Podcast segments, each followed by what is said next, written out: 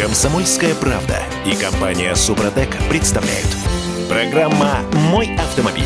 А помните, была такая мысль, самая дорогая «Лада» пока все еще дешевле самого дешевого китайца. И поэтому наши машины, машины российского производства, вот не подешевеют. Так.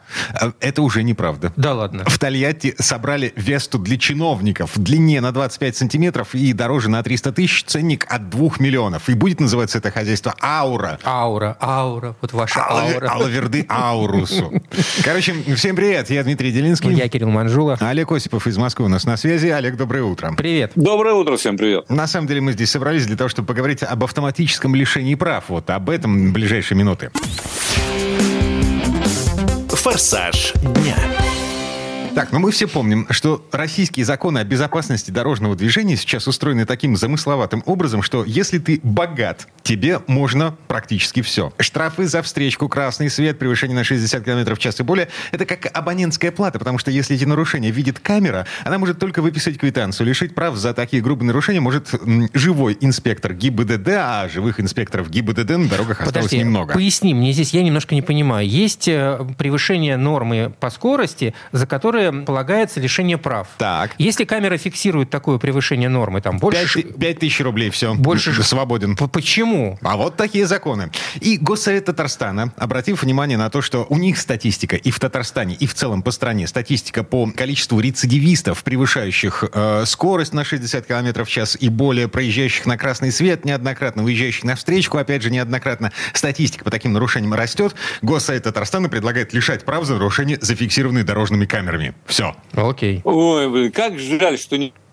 это сделать в одной отдельно взятой автономной республике. Надо обязательно распространить на всю Россию эту глупость. Абсолютная чушь, абсолютно ненужная, так сказать, инициатива. Никто не мешает ГИБДДшникам, ДПСникам сейчас оформлять протоколы и лишать прав. Вот, на основании видеофиксации. Почему? Нет, на основании видеофиксации нет. Потому что камеры, к сожалению, они имеют погрешность. Неспроста же у нас плюс 20, нештрафуемый порог. Это во-первых. А во-вторых, всех этих случаев, когда бы так человек регулярно нарушал и платил, это единицы. Это в пределах статистической погрешности. Так. Это все вымученная инициатива. Минуточку, открываю письмо из Госсовета Татарстана. Вот не верю я этому письму. За 2022 год за повторный выезд на встречку в Татарстане возбудили 461 административное дело, на 19% больше, чем за предыдущий год. Олег, поясни, а почему плохо? Послушайте, во-первых, ДПСников и сотрудников ГИБДД хватает. Я их в Москве вижу чуть не на каждом углу время от времени. Останавливайте, составляйте протоколы. Чего вы все автоматически хотите штрафовать, отбирать права? Почему необходимо бороться за то, чтобы осложнить жизнь автомобилистов? Секундочку, Олег. Автомобилисты осложняют жизнь сами себе. Секунду, Олег. Если есть нарушение, превышение скорости на 60 км в час, какая разница, кто фиксирует это нарушение? Надо лишать за это прав. Во-первых, камера ошибается. Она никогда не дает точную скорость. Это раз. Насколько она ошибется в 60 километрах? Минус 2 километра, плюс 2? Да ну, хотя бы даже 2. И что? Хотя бы даже 2. За 58 километров в час? Это другое наказание, конечно. И вполне себе люди платят. Я вообще-то хотел бы узнать у этих самых людей, которые вот такую статистику приводят, а сколько из этих нарушений кончилось ДТП или чем-то еще? Значит, в результате слушайте, чего? Да из-за выезда на встречную полосу движения в целом по стране произошло 10 900 аварий по итогам 2022 года. Рост на 8,6%. 8,6% — это общая доля вот таких аварий из-за выезда на встречную полосу в общем количестве аварий. Вот. Да. Нет, во-первых, вы уже путаете все, как и татарские депутаты. И выезд, и скорость, и так далее. Это разные совершенно составы. Выезд вообще это невозможно штрафовать таким образом, потому что у вас двухполосная дорога, это в том же Татарстане, и 85 камер на километр. И там ты не можешь не выехать. Такие ситуации бывают на дороге, в которых разбираться никто так не будет. Вот ты дурак, того, чтобы... зачем выезжаешь на встречную полосу? Ладно, ты выезжаешь под камеру на встречную полосу, ты готов заплатить 5 тысяч рублей штраф, потому что у тебя есть деньги. Так ты создаешь аварийную ситуацию. Ты дебил? Нет, это дело не в том, что кто-то дебил, кто-то, так сказать, выезжает на встречную полосу по необходимости. У тебя внезапное препятствие на дороге. Чтобы вот избежать ДТП, Олег, выехать на встречную полосу. Для того, чтобы не получилось так, что ты выезжаешь одним колесом для того, того, чтобы избежать ДТП или объехать какое-то препятствие, камень, корову, вывалившуюся на дорогу. Все это хозяйство Татарстан предлагает проводить через суд, как сейчас происходит с протоколами, выписанными живыми инспекторами. Окей, камера выхватила человека, повторно выехавшего... который всегда на стороне ГИБДД. Так в таком случае, здесь что? Все, звонок, занавес, можно вообще, в принципе, ни о чем не говорить, по большому-то счету. Можно, в принципе, татарские депутаты ведут к тому, что, в принципе, надо запретить ездить. Почему? Потому что это становится все дороже и дороже. Давайте мы запретим друг другу нарушать правила дорожного движения, ребят. Одну секундочку. Я стараюсь не нарушаю, но штраф все равно получаю. За превышение, как правило, против нормы. На 60 километров в час. На 1 километр. За выезд на встречную полосу. Никогда. Вот о чем речь. За выезд на встречную полосу постоянно. Здесь речь идет о очень серьезных нарушениях. Здесь речь идет о тех людях, которым правила не писаны настолько, что они повторно в течение года совершают одно и то же грубое нарушение. Слушайте, никто не мешает ДПС привлечь этого человека к ответственности. Если один и тот же отморозок нарушает, и из-за него страдает вся страна, понимаешь? Вот благая глупость такой, которая вносится из Госсовета Татарстана. Таких маргиналов мало, а их считанные единицы. Возьмите с ними и боритесь, как положено, по закону. Вот они, собственно, и хотят. Зачем всех наказывать? Это, совершенно, это движение в другую сторону.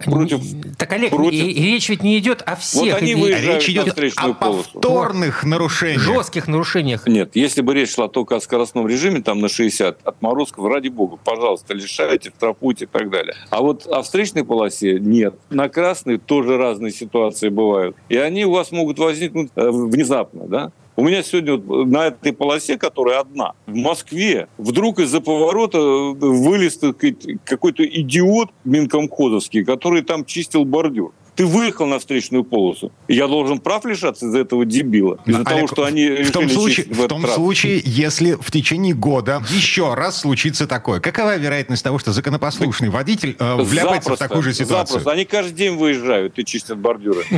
Каждый день. Они мешают движению. И это уже бесполезно с этим бороться. В Москве уж точно. Это субъективное мнение меня. Вот мое субъективное мнение. Поэтому я категорически против этой инициативы из Татарстана. Я надеюсь, что в Москве у депутатов хватит здравого смысла и у ГИБДД, чтобы эту ерунду не принимать. Пусть они у себя там принимают, в отдельно взятой республике. Я туда постараюсь не ездить даже на тесты в таком случае. Олег. Ладно, хорошо. Значит, 1,5 минуты до конца этой четверти часа у нас есть членовоз от АвтоВАЗа. Вот та самая... Вот я двумя руками за. Веста, удлиненная на 25 сантиметров, которую показали в конце прошлой недели на какой-то выставке. Меня в этой истории... И за это просят... За каждый сантиметр просят по много тысяч. Слушай, я буду счастлив, если Максим Соколов сам пересядет на эту удлиненную версию и больше не будет пользоваться другими автомобилями. И все чиновники вместе с ним взяты. Вот двумя руками за. Боюсь, что для большинства чиновников она недостаточно удлинена. Фишка в чем в этой истории? Значит, вот эта Веста, я был немножко удивлен. Во-первых, у нее под капотом 1.8, а во-вторых, к этому движку пристегнут вариатор. То есть это будущее китайский. Весты. Да. Китайский вариатор. Максим Соколов уже объявил о том, что сейчас идут испытания китайских вариаторов. На конвейер они встанут до конца этого года. Продажи в салонах Вест с вариаторами уже в начале следующего. И движок 1.8. Они обещают вернуть его. 122 силы. Угу. Вот. То есть, в принципе, это типа демонстратор возможностей. У нас уже есть вот такие детали, такие запчасти, из которых мы можем построить, вполне ничего себе машину уже. Вполне ничего себе, но это на любителя. Я бы ее ни за что в жизни не купил себе. Даже удлиненную. Но мне и возить, собственно, некого. Максиму Соколовой катать не собираюсь, поэтому вряд ли она мне понадобится. НГ, может быть, а это удлиненная... это баловство. Для кого-то нужна. Пусть ездит. На уровне Светогора, Ивана Калиты, помните, были такие машины на... Вот это все ерунды, которая прожила ровно столько, сколько ее поддерживал бывший мэр. А чего, по большому счету, чем не приятно, когда сзади удобно можно сесть. И здесь даже дело не в чиновниках. Ты готов за это переплачивать 300 тысяч? Подожди секунду. Сейчас речь не об этом. Во-первых, кто у нас конкурент в данном сегменте? 2 миллиона. Да. Что, Джак китайский, он стоит дороже. И все, на этом мысль останавливается. Да. Нет, на этом мысль не останавливается. Надо создавать условия, при которых конкуренция действительно будет не фиктивная, как сейчас, а настоящая. Вот и все. Это отдельно. Очень просто же все, да? Да, мы уже немало копий сломали по поводу налоговых режимов, всевозможных плюшек, которые можно засунуть в отечественного автопроизводителя для того, чтобы он не помер в конкуренции с заграничным, если мы откроем границы и снизим пошлины. Плавали, знаем. Так или иначе, знаете, во-первых, значит, Веста официально продается. Официально рекомендованная цена 1 200 000. Ну, 1 300 000, окей. Да, 1 300 000. Вот. И в случае чего можно подождать, когда появится, во-первых, вариатор. Это будет в конце года. В продаже появится в начале следующего. И можно подождать еще движок 1.8. АвтоВАЗ умеет такие штуки. Сейчас двигатели совсем другие. Дохленькие.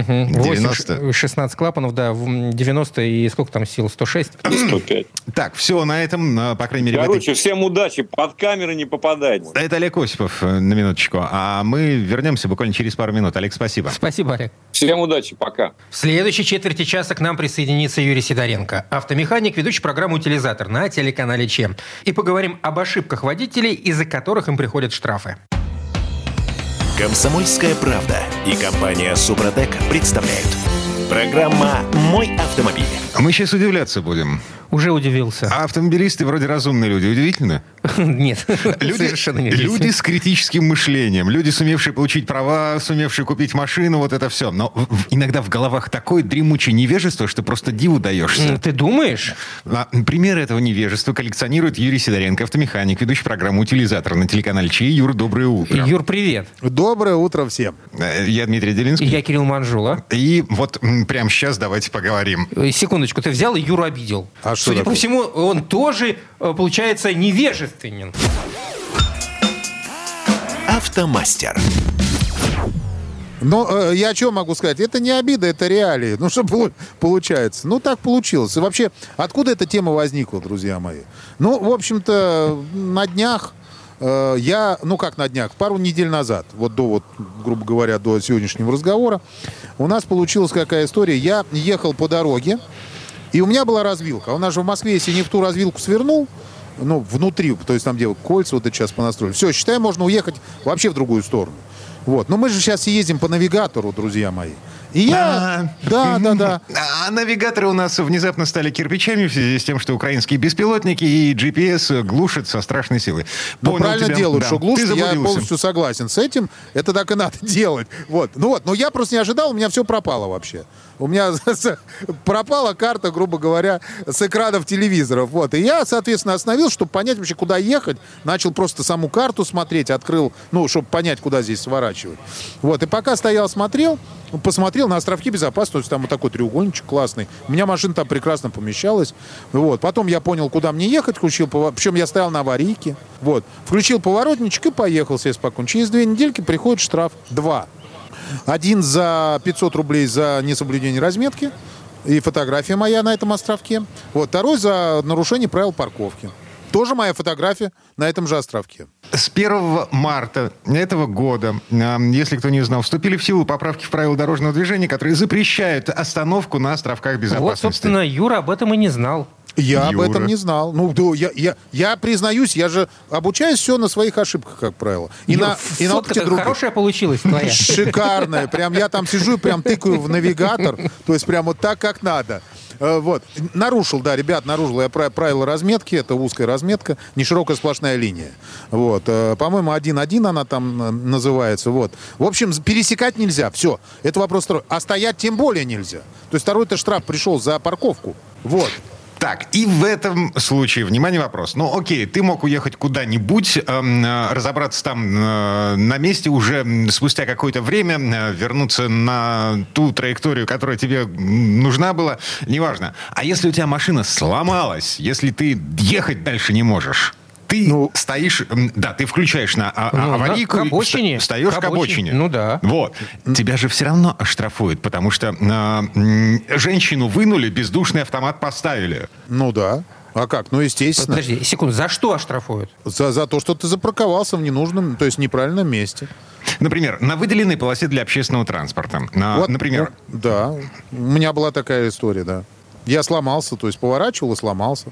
Вот. И как бы получилось так, то есть у нас шоссе Щелковское, вот, и у него правая сторона сесть для общественного транспорта. Это хорошо. Реально быстрее можно доехать на троллейбусе и автобусе. Вот. Но сейчас только на автобусах, раньше там были троллейбусы. И дальше что происходит? То есть я разворачиваюсь в обратную сторону, ну, по ходу, как мне надо было, и у меня все, машина глохнет. Я ее дотолкал до края.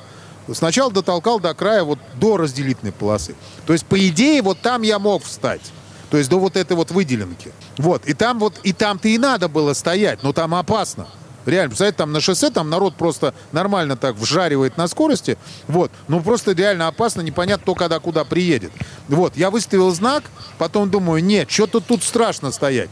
И я ее оттолкал в крайний правый ряд, туда вот уже, получается, практически в карман я ее оттолкал на выезде, на выделенную полосу. Там был такой кармашек сделан, и я туда встал. Вот, выставил знак аварийный, вот, ну, а выставил я его назад, естественно, чтобы мне в заднюю часть машины не въехали, а камера-то висела спереди, вот. И мне прилетел тоже штраф за это. Я стоял на аварийке, насколько это возможно было, она моргала, потому что аккумулятор там у меня сдох. Но она моргала в любом случае. Вот. И получилось, что мне пришло 2 штрафа. Секунду, я в данной ситуации пытаюсь найти нужный алгоритм. Понятно, что рано или поздно случается так, что мы глохнем, ломаются автомобили. Что делать? Просто оставаться в той полосе движения, в которой мы ехали. Ага, а потом в тебя кто-нибудь сзади. Ну, слушай, ну в городских условиях это достаточно сложно, учитывая скорости внутри города. Легко. Если это вылетная магистраль, как Щелковское шоссе, на котором встал Юра. А если все, она не едет. Оставаться там, где есть. Смотрите, ребят, здесь все очень просто. Конечно, можно выставить знак аварийной обстановки.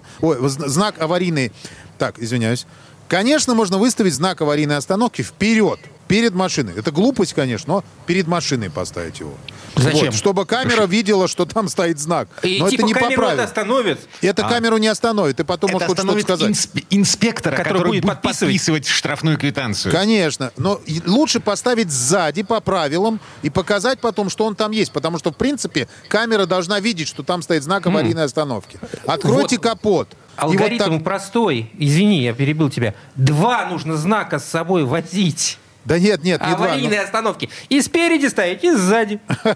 Не, ну можно и так, но можно поставить сзади один, открыть капот и, по крайней мере, показать, что машина не рабочая. Но дальше-то знаете, какая история происходит? Это очень сложно сделать, потому что 2 штрафа мне пришло. 2. Один за стоянку, а второй за движение по выделенной линии. А за движение я получил вообще 2 штрафа. То есть потому что меня тащила машина, то есть приехала за мной машина, мы трос одели, и мы тронулись с этой по выделенке, и потом выехали на нашу линию. Ну, естественно, как это должно быть. Мы выехали на нормальную дорогу, но мы проехались по ней, опять же, под этой камерой.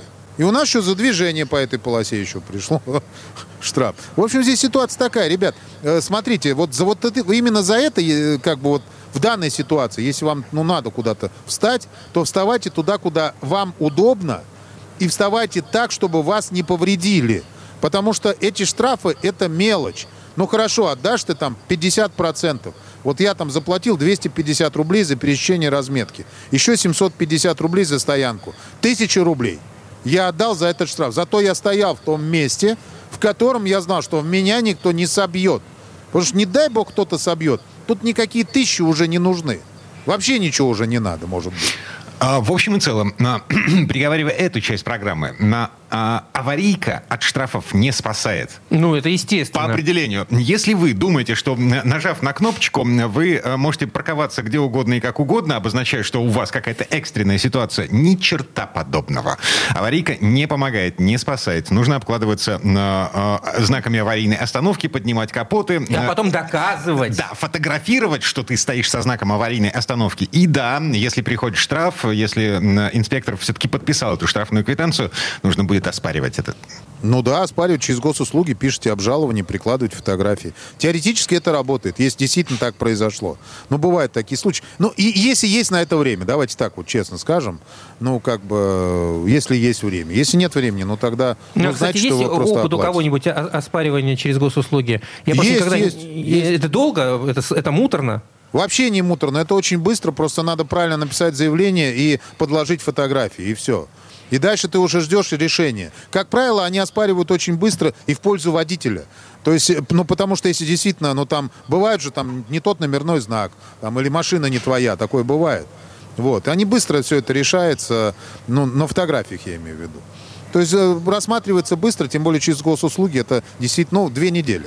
Угу. Вот у меня пришло человеку 2 недели. Через 2 недели пришел ответ. Мне пришел ответ через 3 недели. Вот, по моей ситуации я тоже оспаривал штраф. То есть это нормально.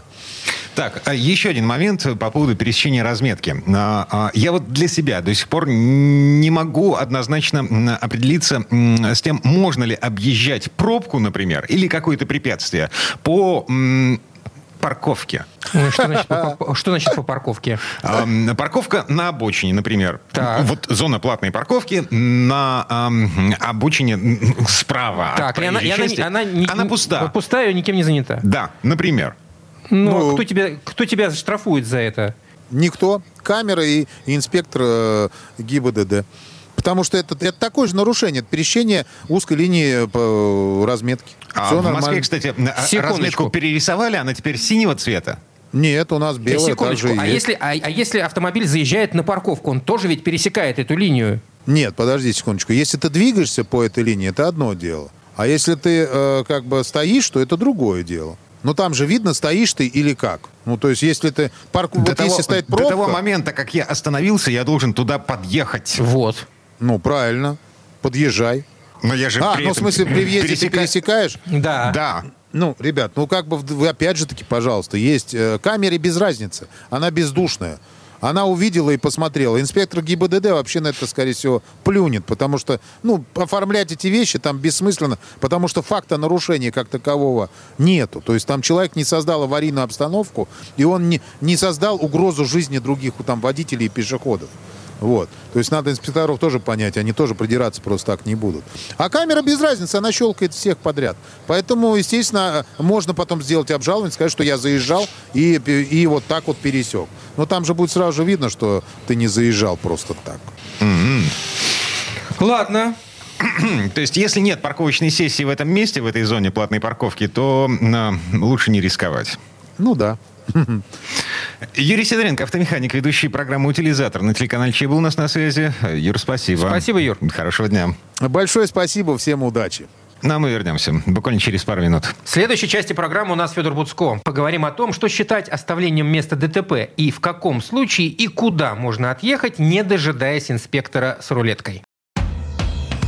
«Комсомольская правда» и компания «Супротек» представляют. Программа «Мой автомобиль».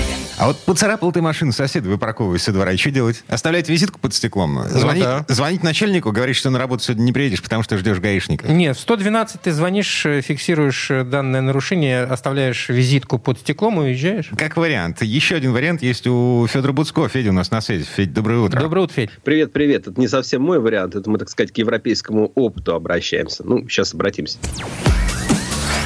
Дорожные истории. Так, европейский опыт – это немецкий опыт. Федор у нас читает германскую прессу. Предпочитаю, да, по-немецки читать, хотя могу по-английски, но немецкий мне ближе. А история такая. Дело в том, что в Германии, в России, да и, собственно, наверное, практически везде правила дорожного движения не различают тяжелые ДТП от мелких таких пустяковых. То есть ДТП есть ДТП. Давайте вспомним, что если произошло ДТП, вы вообще-то не должны никуда уезжать. Ну, там есть исключения, когда, например, если есть пострадавший, нету там рядом кому помочь, вы можете его отвезти, допустим, в больницу и вернуться срочно на место ДТП. А иначе вам грозит суровое наказание. Чтобы этого не произошло, сейчас у немцев обсуждается проект, пока это лишь проект закона, о том, что вот такие маленькие ДТП, ну, притерли вы чей-то бампер, может быть, не заметили. Все вот это вот, значит, немножко декриминализировать, да, то есть сократить объем наказания. И, в принципе, мне кажется, что такая система могла бы пригодиться и нам. Ну, понятно, что это нельзя пускать на самотек. У меня есть совершенно конкретное предложение, чтобы в приложение «Госуслуги авто», надеюсь, вы уже о нем знаете, и, может быть, и скачали, вы могли зарегистрировать ДТП. Вот такое мелкое ДТП, да, маленькое ДТП. То есть вы делаете фотографии, пишете описание, ставите свою там подпись. Во-первых, вы признаете этим вину, да. Во-вторых, допустим, получаете уведомления, а не просто какие-то фотографии, а там не ушло, а потом ушло, не ушло. Нет, вы должны от Госуслуг получить уведомление, что, соответственно, ваше обращение нарушение зарегистрировано. Вот. А если, ну, если не зарегистрировано, это побег. А если зарегистрировано, ну, вот оно и есть. Потому что я, например, как-то вот пару лет назад тоже таким совершенно досадным образом чуть-чуть задел машину на парковке. Но задел, да, там чуть-чуть, не чуть-чуть. И она, кстати, была вся битая и мятая. Но я же знаю, что я задел, да. Я же не могу это игнорировать и делать вид, что я не задел. А мне нужно было вот прям на эфир, на радио, вот надо мне ехать. А я оставил записку, что, простите, извините, вот мой номер, я собственно, все компенсирую и вернусь. И уехал. В этом случае я как бы, ну, поступил, с одной стороны, по-джентльменски, с другой стороны, очень не по-умному, потому что если бы там девушка или кто угодно заявил бы о том, что вот меня подбили и там машина уехала, да, то это мне грозило бы лишением прав. Мало того, девушка легко непринужденно, если она продуманский продуман, может тебя шантажировать. Слушай, она меня не шантажировала, но она позвонила своему мужу. Да, она может меня шантажировать, а я иначе заявлю, а вы уехали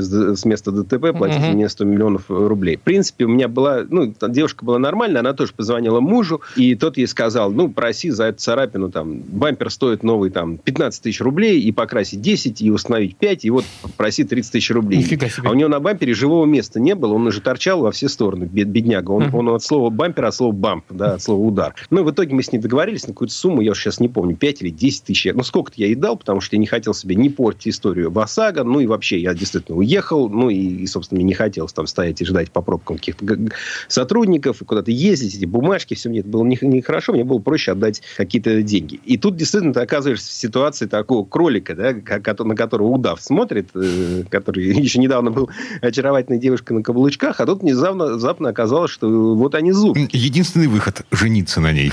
Но она уже замужем. Ну, не повезло. Отбить у мужа, да, конечно. Судьба стоит, знаешь, не так дорого, как бампер, да. В общем, я за то, чтобы у нас была возможность... Ну, действительно, много же вот таких мелких аварий. Потом люди стоят и ждут, и часами ждут. Владелец уехал, там, вернется не скоро, и все такое. Поэтому госуслуги авто, дополнительную функцию сделайте нам, пожалуйста. Слушайте, да. Про мелкие ДТП во дворах, ну так, договорились, да? А теперь про помятое железо на дорогах. Поцеловались? Молодцы, сваливайте к чертовой матери на обочину. Сфотографируйте машины с нескольких ракурсов, с привязкой к местности и рулите в сторону. Не нужно ждать приезда гаишников, даже если вы их вызвали, это не будет нарушением. Даже если приедет такие инспектор с рулеткой, с вопросом, что это, это написано. Что это вы тут мне всю картину ДТП порушили? Пункт 2.6.1 правил дорожного движения однозначно, черным по белому, заставляет водителей съезжать на обочину для того, чтобы не создавать помехи для других участников дорожного движения. Да, потому что бывают ситуации, в которых вы подвергаете себя очень большому риску. Это все быстроходные шоссе, трассы, где поток идет со скоростью 100. Если вы в среднем ряду или там в левом ряду, где-нибудь вас угораздило попасть в ДТП, ну, вот, честно говоря, если бы я понимал, что я, например, точно виноват, да, ну, вот я вообще сразу на обочину уезжал. Ну, я виноват, да, вы меня признаете виновным. Причем надо иметь в виду, что если вы отъехали на 5 километров, то это считается, да, что вы там покинули место ДТП. Если вы просто съехали на обочину, ну, 200 вам метров для этого, 300 там понадобилось, ничего страшного, это не является побегом с места аварии, и за это вас прав не лишат. То есть думайте о своей жизни, о своем здоровье, пока вы выйдете из машины, пока вы будете это все фотографировать. Это все может закончиться очень плохо. И, собственно, например, сотрудники ГИБДД об этом прекрасно знают, потому что если они приезжают на такого рода аварии, они свою машину по каким-то там причинам почти всегда ставят после ДТП, чтобы не быть крайним. Да, и на всякий случай, еще одна деталь. В административном кодексе есть статья 12.27, и в ней прописан штраф в 1000 рублей за неосвобождение проезжей части в случае ДТП. Когда ты мешаешь просто другим проехать дальше. Это касается не только скоростных магистралей, это касается абсолютно любой дороги. Во двор к себе заезжаешь, и там кто-то поцеловался, вот они там стоят час-два. Ладно, значит, приговорим. Знаете, у вас всегда есть оправдание перед инспектором с рулеткой, который приходит и говорит, что это вы тут съехали на обочину. Административный кодекс и правила дорожного движения. Там черным по белому написано, что вы правы. Съезжай на обочину. Ну и вообще, мы не кошки, нам всем жизни не дается, надо свою одну беречь. Так, и еще одна тема у нас заявлена на эту четверть часа. Китайские машины в Европе. Рост продаж китайских машин в Европе угрожает нашей стране. Это как? Это каким образом? Это следующим образом. Сейчас известно, европейские марки с нашего рынка ушли, заводы закрыли, представительства закрыли, дилеров кинули, клиентов бросили. Некоторые вообще отказались от гарантийной поддержки, другие отрубили связь с серверами, без которых не все ремонтные операции вообще в принципе можно выполнить. Там, привет, Land Rover. И несмотря на то, что вот все говорят, вот у нас там рынок маленький, вот не то, что там Евросоюз, США или Китай, да, у нас по сравнению с ними рынок маленький. У нас в первом квартале квартале было продано 146 тысяч машин, а в Германии более 800 тысяч. Ну, то есть там разница пятикратная, а если в деньгах, то и десятикратная. Тем не менее, вот эти все европейские, японские, американские марки ушли, свято место пусто не бывает, как мы знаем, пришли китайцы. Европейцам стало завидно. Они смотрят на нашу статистику продаж и видят картину, которая их никаким образом не утешает. То есть, ну, понятно, у нас номер один Лада, как была, так и остается, а дальше пошли все китайцы. А тут история в следующем. Европейцы сейчас достаточно активно покупают китайские машины, исключительно электрические. Машины китайские с ДВС к ним практически не идут совсем. А вот электрички неплохо пошли. Например, Great Wall успешно запустил марку электромобилей Ora в Европе. Они продаются, неплохо продаются. И все электромобили, которые продаются в Евросоюзе, получают дотацию со стороны правительства, со стороны властей. И европейцам обидно. Понимаешь ли, китайцы продают нам машины, получают субсидию, санкции, а при этом работают с Россией. То есть санкции западные они обесценивают при этом. И вот начинается такой накат в прессе, такая взвесь в медийном пространстве появилась, что как же так, вот у нас тут действует программа поддержки со стороны властей, а они, соответственно, нашим санкциям портят жизнь и так далее. То есть официальная позиция властей Евросоюза пока нейтральная. Вот у нас есть правила, по которым получается субсидии на покупку электромобилей. Китайские модели им соответствуют, значит, они получают эти самые субсидии. Но это пока, потому что начинается все с таких лоббистских историй. А что хотят-то в результате? Они что хотят? Обрубить нам канал поставок китайских машин. То есть они хотят сказать китайцам, что, ребята, если вы продаете у нас свои электромобили, не продавайте другие автомобили в России. Этого они хотят? Ты знаешь, это пока сложно сказать. Интересов может быть два основных. Да. Первый – это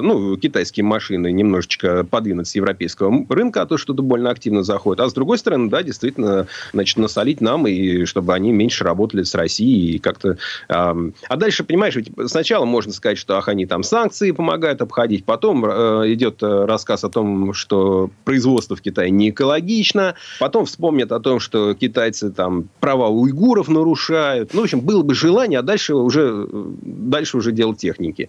И в этом есть риск для нас, потому что вот эти успешные продажи китайских моделей в Европе означают, что российский рынок для них становится уже не столь значимым. Если будет такой ультиматум со стороны коллективного Запада, то вполне вероятно, что некоторые китайские марки могут свернуть деятельность в нашей стране. Тут главный вопрос, а насколько сравнимы продажи на российском рынке китайских автомобилей и на европейском этих электроавтомобилей? Че китайцы потеряют, уйдя с европейского рынка или с российского, например? Ну, они сейчас туда активно выходят, и большие продажи электромобилей в Евросоюзе – это очень лакомый кусок, от которого так просто не отказывается. Чей пряник слаще, наши или их, европейские? Тут, понимаешь, есть еще такой... палка всего о двух концах, как известно, хотя у этой палки концов, по-моему, даже больше. Дело в том, что китайские автоконцерны имеют тесные связи с крупными европейскими фирмами, например, с Мерседесом там, или Вольво.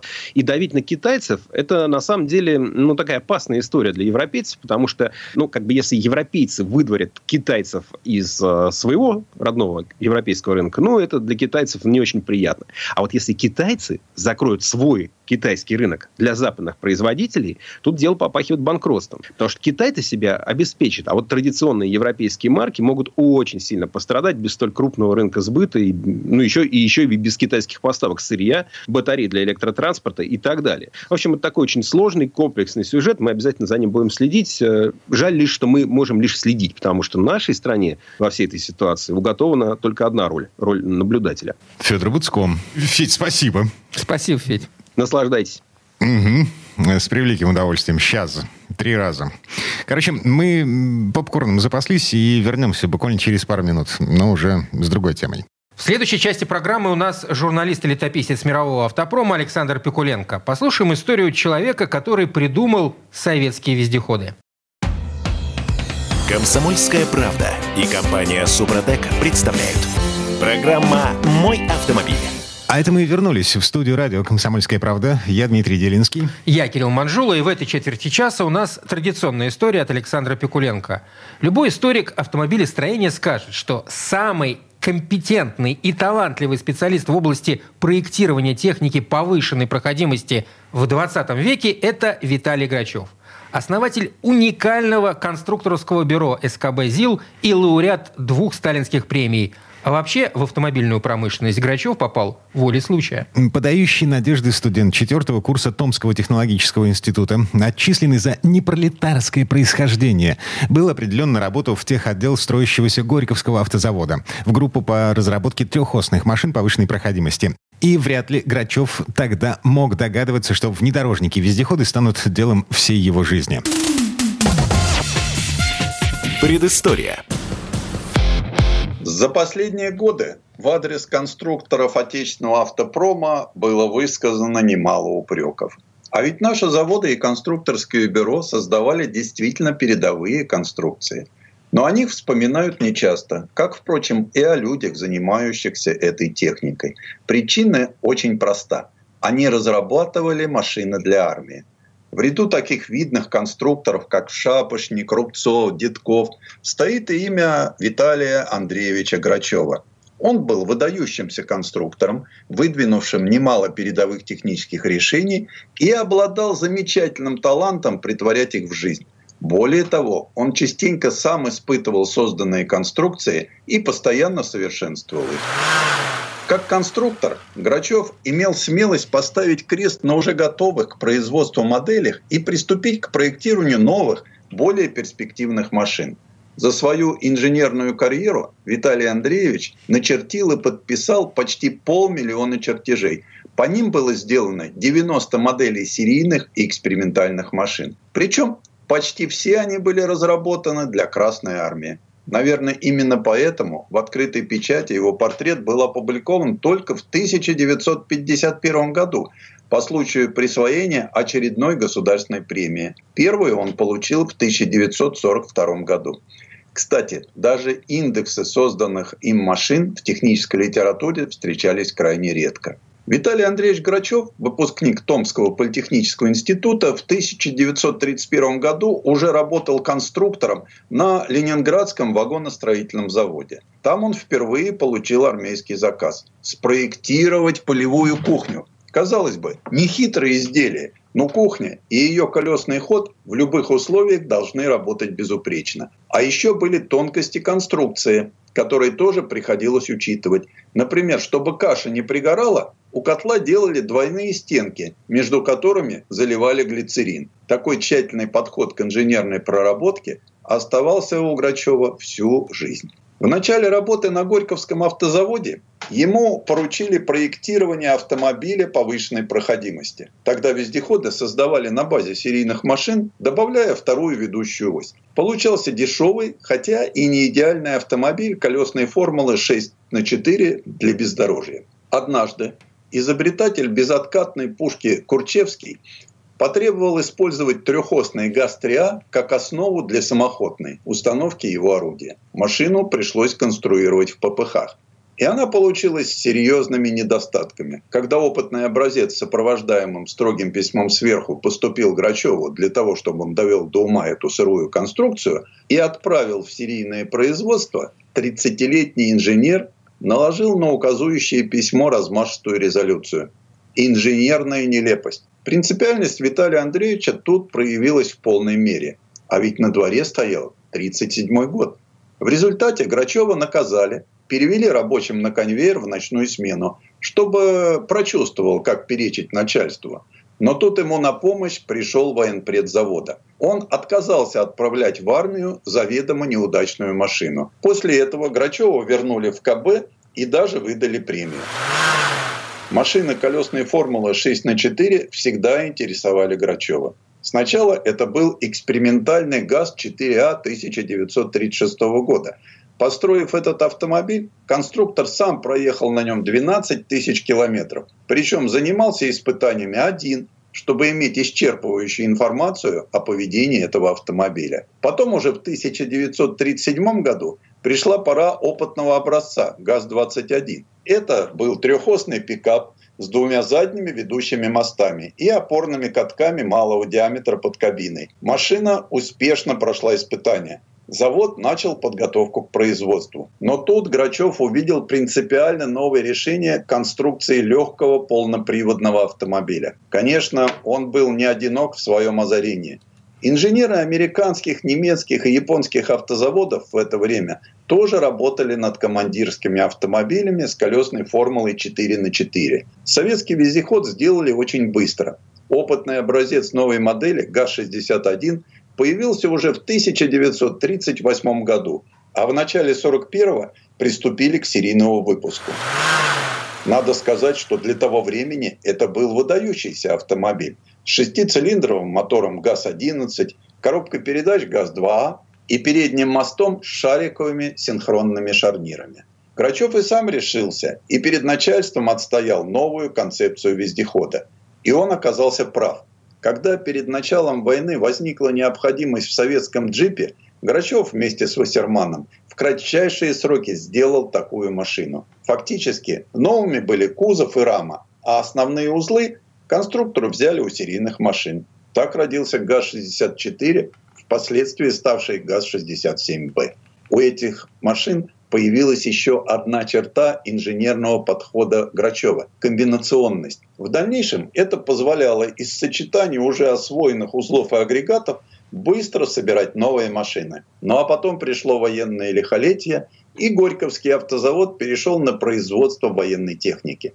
Правда, автомобили приходилось выпускать по обходным технологиям. Так стали делать кузова военного вездехода из обычного кровельного железа. Позже на базе ГАЗ-67 разработали броневичок, который сразу запустили в производство. При его создании была поставлена задача сделать небольшой, на двух человек, водитель и пулеметчик, разведывательный автомобиль с броней, которая спасала бы экипаж от ружейного огня и осколков, а из пулемета можно было бы стрелять как по наземным, так и по воздушным целям. В 1942 году новый броневик и легкий танк, сконструированный Николаем Александровичем Астровым, показывали в Кремле. Технику посмотрели Молотов и другие крупные начальники. Сталин не вышел, ему не здоровилось. Но конструкторов предупредили, что он будет смотреть через окно. Машины руководству понравились. И в 1942 году Грачев получил сталинскую премию. Узнал об этом Виталий Александрович на фронте. Он как раз поехал под Старую Руссу проверить, как воюют новые броневики. В течение всей войны работы в КБ «ГАЗ» не останавливались. Инженеры думали над различными модификациями броневиков. Сделали железнодорожный вариант, который мог передвигаться по рельсам, десантный вариант на 9 человек, броневик с пулеметом большего калибра. После войны Грачева отправили в Днепропетровск, назначив главным конструктором строящегося там автомобильного завода. Туда как раз перевезли уцелевшее оборудование Бранденбургского завода грузовиков «Опель». На новом предприятии планировали выпускать ДАЗ-150, разновидность грузовика ЗИС-150. Но уже в начале 50-х Днепропетровский автозавод передали в другое отраслевое министерство, а Грачева перевели в Москву, где он возглавил специальное конструкторское бюро на автозаводе имени Сталина. Одной из первых работ на этом посту было создание плавающего автомобиля ЗИС-485, более известного как БАВ. Первые такие амфибии попали в Красную армию по ленд-лизу в конце войны. Армейское руководство потребовало, чтобы подобный автомобиль выпускался нашей промышленностью. Сроки, как всегда, установили жесткие и поручили все сделать быстро. Грачев с удовольствием взялся за сложную задачу. Понятно, что проектировать с нуля времени не было, тем более, что Виталий Андреевич высоко оценил общую концепцию американской машины и особенно систему центрального регулирования воздуха в шинах. В целом, БАВ базировался на узлах и агрегатах ЗИС-151. Но Виталий Андреевич не стал слепо копировать американскую амфибию. К примеру, его не устраивала сложность погрузки через высокий борт, и он нашел новое решение с откидным задним бортом и расположенной за кабиной лебедкой для затягивания военного имущества на платформу. Первые два опытных образца БАВ ушли на испытания осенью 1950-го, а в 1952-м начался серийный выпуск. Грачев быстро оценил богатые возможности системы подкачки и в 1955 году внедрил ее на БТР-152. Он творчески подходил к любому новшеству в мировом автопроме.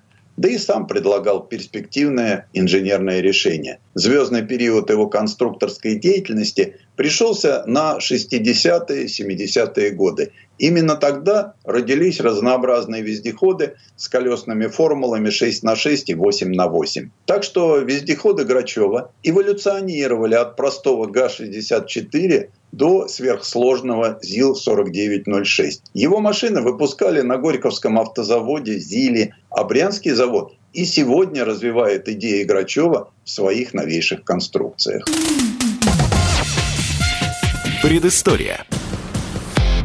Сан Саныч, спасибо. Это был Александр Пикуленко, летописец мировой автомобильной индустрии. И у нас на этом все на сегодня. Дмитрий Делинский. Кирилл Манжулов. Берегите себя. Программа «Мой автомобиль».